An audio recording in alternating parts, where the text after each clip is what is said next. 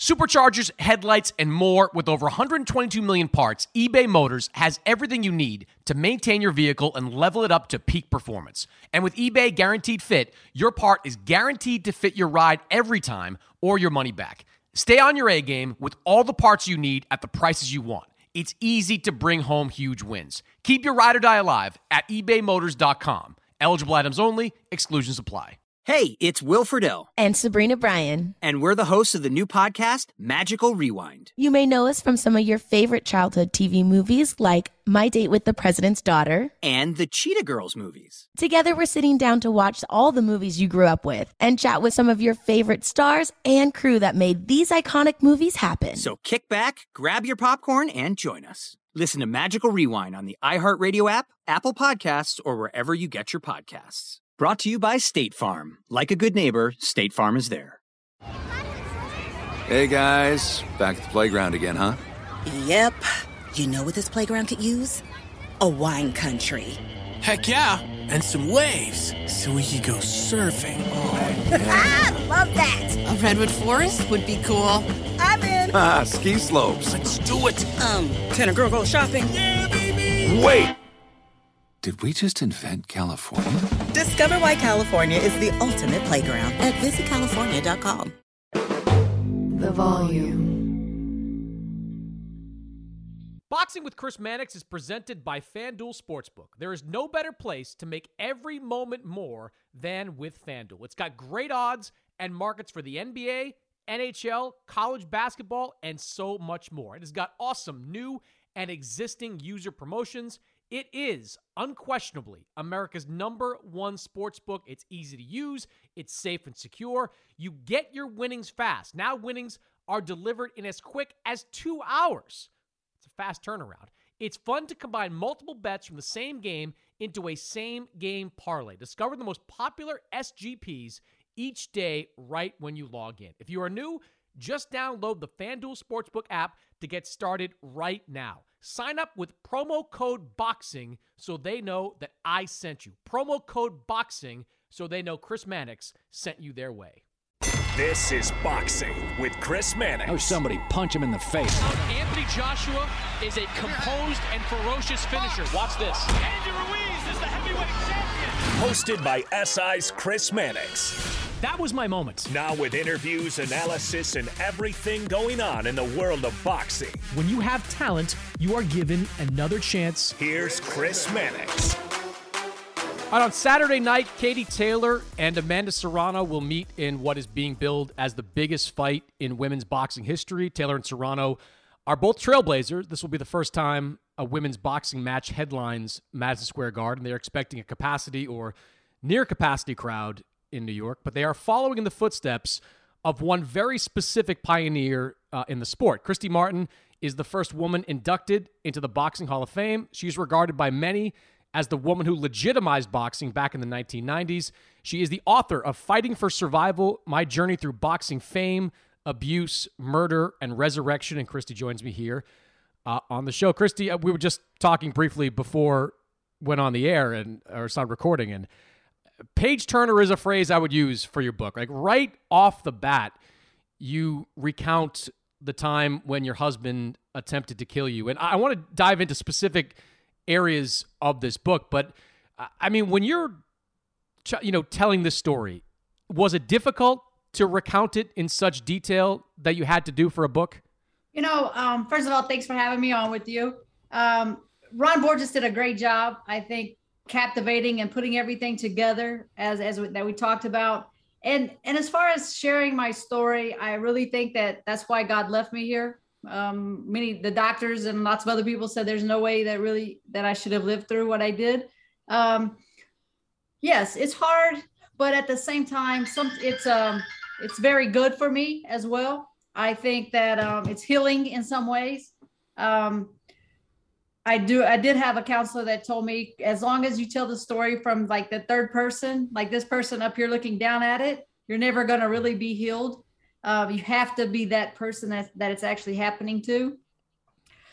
So I'm still at that point, you know, we're, we're mm. 11, 12, almost 12, working on 12 years later. And, um, and it's still, it's still tough. I mean, it's hard to imagine it's hard to believe that someone tried to kill you and then someone that you trusted at least at, at some point in your life um, you trusted with your life and that they tried mm. to kill you so it's it's tough it's still tough mm.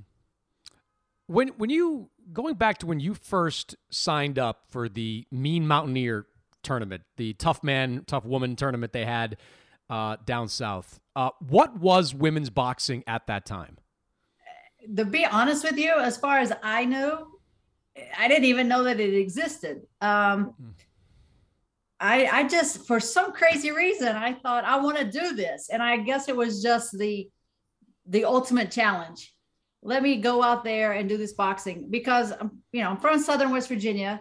Boxing isn't big in my area, but the tough man contests were huge. It was because hmm. everybody had their fans. Um, should I say fans or friends following them? uh, to come to support them. And and you know you have the guys that are just barroom brawler kind of fighters, so they are tough guys. Then you have the coal miners. You have just people that used to be athletes. So it, it, all walks of life would show up to fight in these these competitions, and I, I still don't know to this day why I thought it was a good idea to do boxing. you know when you look at someone like Katie Taylor, who in many ways was groomed to be a world champion, was boxing at a very early age, went to the Olympics. This was her path.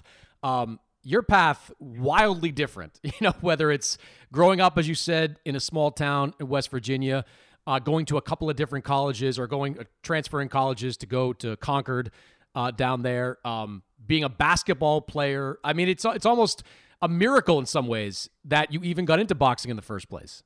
It definitely was just by chance um, again, why I thought it was a good idea, why I wanted to try to do it. I, I, I don't have a good answer. I, I, am trying to find that answer in my mind. I'm like, why did I think that was a good, good idea? Um, but I don't know why, but, but it sure was a fun ride. It was a mm-hmm. one hell of a ride. Uh, went to the, in my opinion, I was definitely at the pinnacle of boxing in the 90s. And, and, you know, again, in my opinion and my thoughts, like the 90s was like the last really competitive, crazy good era of boxing that we've, we've had mm. for a while. Um, yeah, so I, I, came along at a good time with Don King fighting under Mike Tyson. Uh, Showtime was like really, really, really into boxing at the time. Um, I mean, they are now, but like that was their first real strong endeavor into boxing. So it, it was, I was at a good time, I, for sure. You know, I fought in the garden, got to fight all over Las Vegas. Um, saw a lot of the world on someone else's dime. No question. Um, you you know you talked in the beginning about writing the book maybe being uh, good for you, maybe a little therapeutic. It seemed like, and you can tell me if I'm off here, but like you write a lot about you know kind of your your sexuality and how being accepted was difficult, you know, where you were from and kind of fighting for that kind of acceptance. It seemed to me from reading your book that boxing was almost therapeutic for you in that way, just getting out kind of frustrations. Um, just that's kind of my takeaway from it. What did you feel that way? I think so, and I, I don't think I really realized it at the time. Um, but you know, in hindsight, looking back, like what what did push me to fight so hard and and to fight to start with anyway. But it seems like boxing was where I could be I could be aggressive, I could be strong, I could be physical. I could be all those things and not look down on, really. I mean, it might be a little, people thought it was a little strange that a woman wants to do this, but still it was okay. It's that those things are acceptable in the boxing world. Um, mm. But so, so maybe it was my little personal outlet that, um, you know, I could be, I could kind of be true to me through boxing. Mm. When, when Katie Taylor and Amanda Serrano walk to the ring, there'll be some 18, 20,000 fans cheering for them. Describe to me your first ring walk as a professional boxer. Oh my. My first ring walk as a professional boxer was back in 1989 at a very small um, arena in Bristol, Tennessee. It seated probably maybe a thousand people. And and I'm gonna guess it was like I could throw a rock easily from my dressing room into the ring so it wasn't a long walk. It was probably full of uh, laughs and skepticism from the crowd. Mm-hmm. Yeah, it, it seemed like from from your writing that you know you were viewed as more of a sideshow than anything else. Nobody was really taking you seriously at that point. At the beginning, it was that you know it was just like, wow, who who's putting women fights? Who's doing women? Who what women do we know that are even fighting? Um, so it was it was tough, and um, I, what I I think really helped my career was that Don King just put me out there like a fighter. He didn't um he didn't give me any great exceptions. He treated me just like he did all the other fighters, and um and we made it work. We were actually a pretty yeah, and, yeah no no doubt. You um you, you also seemed to know pretty early on the value of being entertaining. Like it wasn't about winning. It, was equally as much about how you won, winning by knockout, winning over the crowd. I mean, was that, did that come naturally to you? I I think the aggressive part came naturally to me, but I also and that's what I tell especially the women fighters today, but all my fighters, um, it's about who entertains the crowd, who puts butts in the seats. That's who's going to be talked about at the end of the night, and that's who's going to get paid. So mm-hmm. it's it and and that's not always right because you can have all the talent in the world, but for whatever reason, you don't have the charisma. You don't, you know, fight fans. The majority of the fight fans want to see knockouts they at least want to see really solid hard shots being landed. They want to see you trying to knock somebody out. They're not, you know, always a fan of just the great boxers. And I mean, we've seen that, like Pernell Whitaker, great boxer, legend, great boxer, but maybe never really won over the fight fans. Um, so it, you have to have that entertainment value as well. Mm-hmm. You mentioned Don King, and his placement of you on his shows and the major cards was obviously huge for your career. How did you get connected with Don King? That's another thing that happened just by chance. I was working out in a gym in Daytona Beach. Um, a gentleman that was training fighters for him, for Don King, happened to come in the gym, and his name was Jesse Robinson.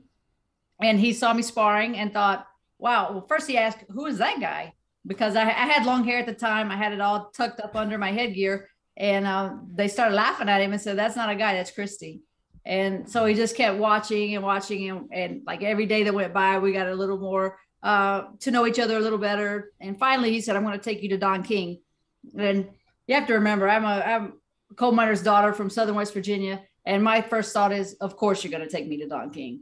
Um, never really thinking that would happen. One day, I got the phone call DK was ready to see you. And, uh, you know, as fast as I could, I jumped in the car from Daytona and, and drove to Fort Lauderdale. When you met with him for the first time, you know, what was his, what was his plan for you? What was his message to you at that time? You know, I, I that's a good question because I don't know if he really had a plan. Um, I don't even know why, to be honest, why he decided to sign me. Um, I had taken a VHS tape that tells you how old I am down to show him. and uh, his he had just moved offices. His office uh, guy didn't have everything set up, so I couldn't he couldn't see the tape. It wouldn't play. Mm. So I actually got up in his in his office and started the shadow box. And um, you know, he, he did the famous Don King laugh and like sign her up. So we did signed a signed a um, contract that right there on the spot. And, and being with him, what did that do for you? Like, did it happen right away? Did you did it legitimize you in right away? Uh, I, I think I think yes, right away. Um, the first thing I signed with him in October of '93. I fought on the first card for him in um, January of '94, which would happened to be the first card ever promoted at the MGM Grand in Las Vegas. Uh, that was the Chavez Frankie Randall one show. Mm-hmm. Loaded for I think it was four four or five world title fights on the show. So here I am, you know, you're getting introduced to the world. I wasn't getting TV exposure in the United States, but I was getting uh, all over the world on King Vision. Mm-hmm. So mm-hmm. it, it, didn't take long that people from other countries started to ask me for interviews, and I really could never understand. I'm like, well, people in the United States don't even know me. How can they know me? but they were they knew me from the uh, King Vision uh, mm. feeds of all the fights.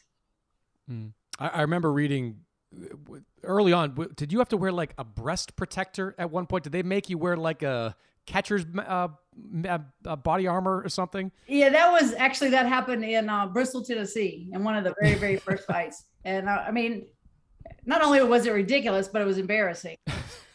yeah. Um, yes, that did happen.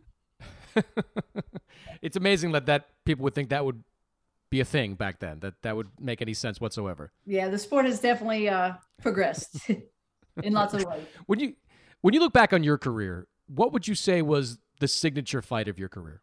Oh, of course, the the fight that really kicked off women's boxing was against uh, Deirdre Gogarty, and we were we were in the right place at the right time, and we put on a great fight. Uh, being under Tyson Bruno, and and we were not the opening fight that night. We were like two fights or one fight between the main event, Mike Tyson, and uh, and us. So by this point, basically everybody's already settled into their seat. They're they're ready to watch the fights. Um, I, I do hear that when we came into the ring, then we got a little bit of uh, booze and cat calls, and and um, some people were like, "What the hell is Don King doing now?" But after the first round, it was it was we had won over a lot a lot of fight fans. Yeah, and I remember having this discussion with Katie about how she remembers that fight and how important that fight was. Not just that it happened, but it was so entertaining that it was so back and forth. The action, like the the importance of the quality of that fight, was just as important as that fight taking place. Absolutely, because what if we had been um, slappers? I mean, what if we yeah. would have been out there and, or even if I would have, or or one of us would have gone out there and knocked out the other one, and it, it wouldn't have been that competitive, bloody battle. Um, you know, wouldn't have had the same reaction from the fight fans. So that that um, like I said, that was definitely a timing thing, and we were in the right place. We were both ready to bring our very best, and I, I feel like we did that night. We we both brought our best. I mean, what, from someone that went from fighting in front of a few hundred people in Bristol, Tennessee, to fighting on that card in that event. I mean, what was that like for you? You know, when when somebody says something is oh that happened, it was just really unbelievable. You you, you and people out there really can't understand how small small my little town is. Actually, I I, I made one mile, made, right? Just one mile. Yeah. yeah. I really would not accept anything but Ron Borges to go back to my hometown with me because I, I told him unless you actually go there, I can talk to you about it, I can tell you about it, but unless you actually go there and walk those streets and meet the people, you just can't understand. So he did, and he was just like, "I'm really glad that that I came because now I I do understand better the things that you were trying to tell me. Um, so you go from that person. I had 86 people graduate in my high school class to now fighting in front of live 20,000 people and hundreds of countries all around the world. Um, it's pretty pretty remarkable.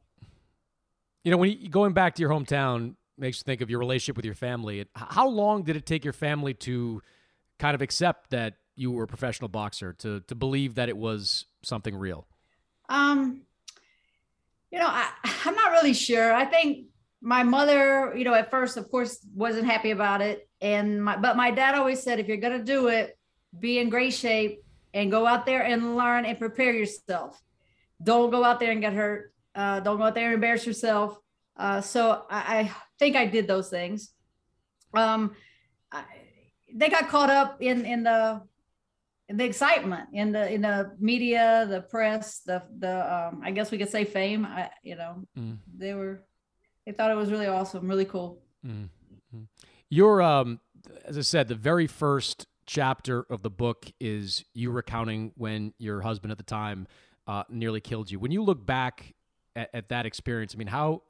What do you think of? Do you think uh, I'm amazed I'm alive? You know, the guy that drove by, thank God he was there to you know to put me in his car and drive me to the hospital? What what what's the strongest memory for you? It's just um the the strongest memory is this point. I'm laying on the floor, bleeding. I hear my lung gurgling. I know that I'm gonna die. And he shot me. I I remember just looking up to the ceiling and and like it seemed like I was looking in God's eyes. And I just said, please help me get out of here. Show me a way and and it was almost immediately that the shower water turned on and from that point on i i got up. After i had been trying for hours to get up every time i would get up i would blood would squirt out of all these holes all over me and um, i got scared and so i would lay back down.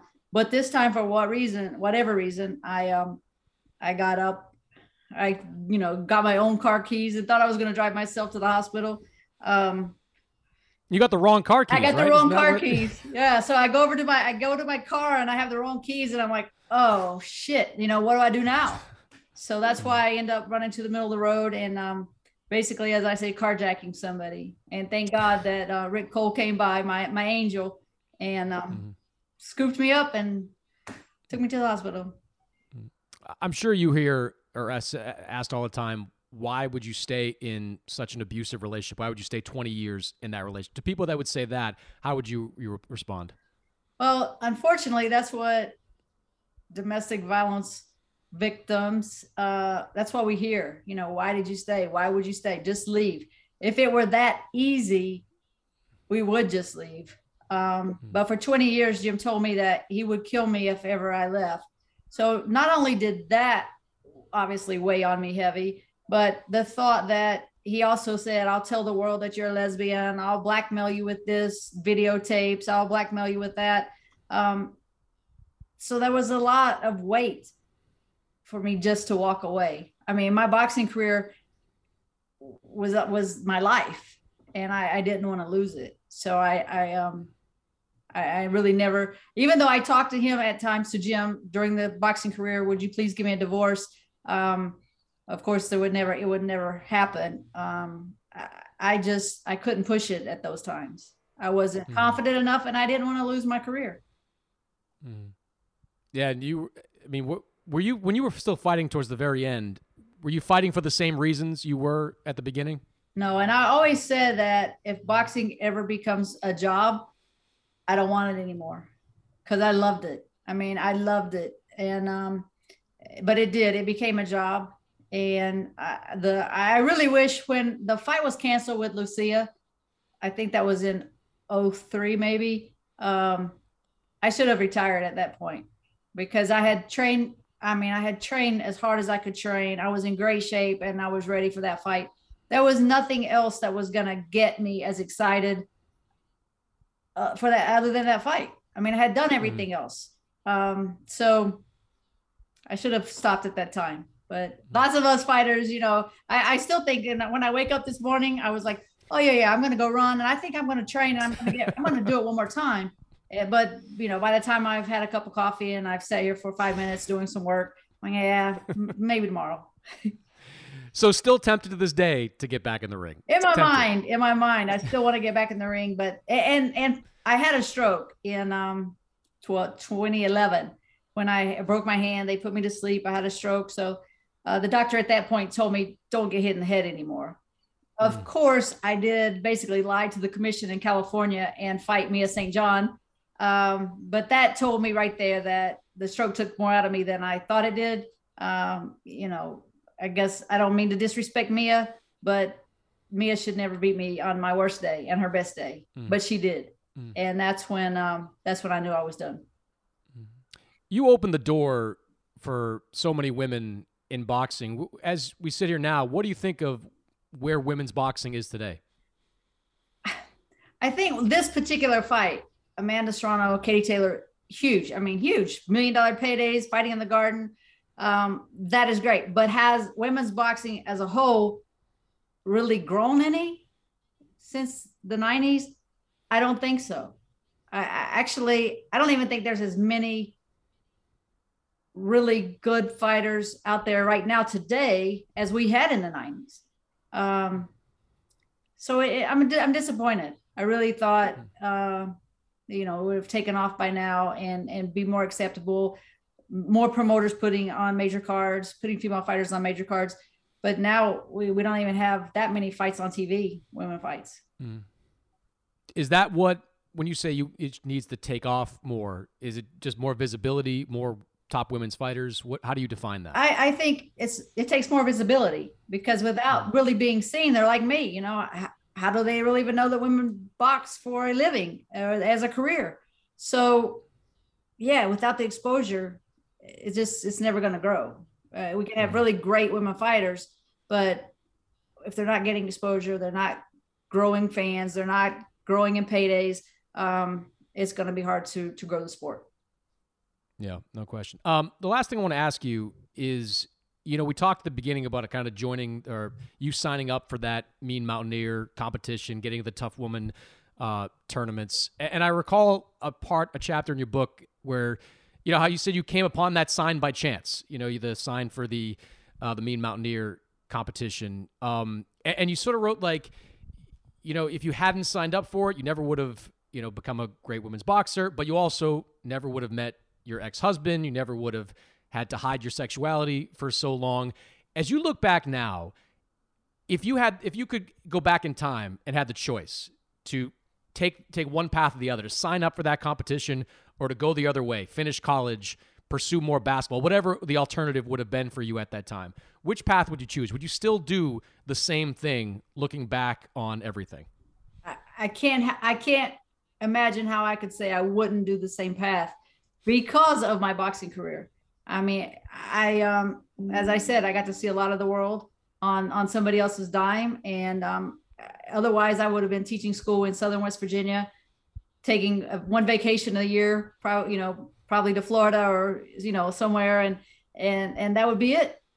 That would be my life. Same thing, you know, every day, seven to three or four, or what school days are, and um. I, I, I can't say I can't think that I could say no. I would have chosen that life instead of the crazy life I've lived. Mm, yeah, well, Christy, the book is fantastic. Fighting for Survival My Journey Through Boxing Fame, Abuse, Murder, and Res- Resurrection. Christy wrote it uh, with Ron Borges. Uh, great to talk to you, Christy. Looking forward to seeing you on Saturday, uh, which will be an event that you helped pave the way for in, in many ways, very much. Uh, being out there. Thank you. Thank you. Thank you. Make sure you give me a shout out on uh, Saturday. And um, we will have the books at the Boxing Hall of Fame in June. So everybody bring an extra 30 bucks to to buy the the book. Ron Borges and I both will be there to sign it for you.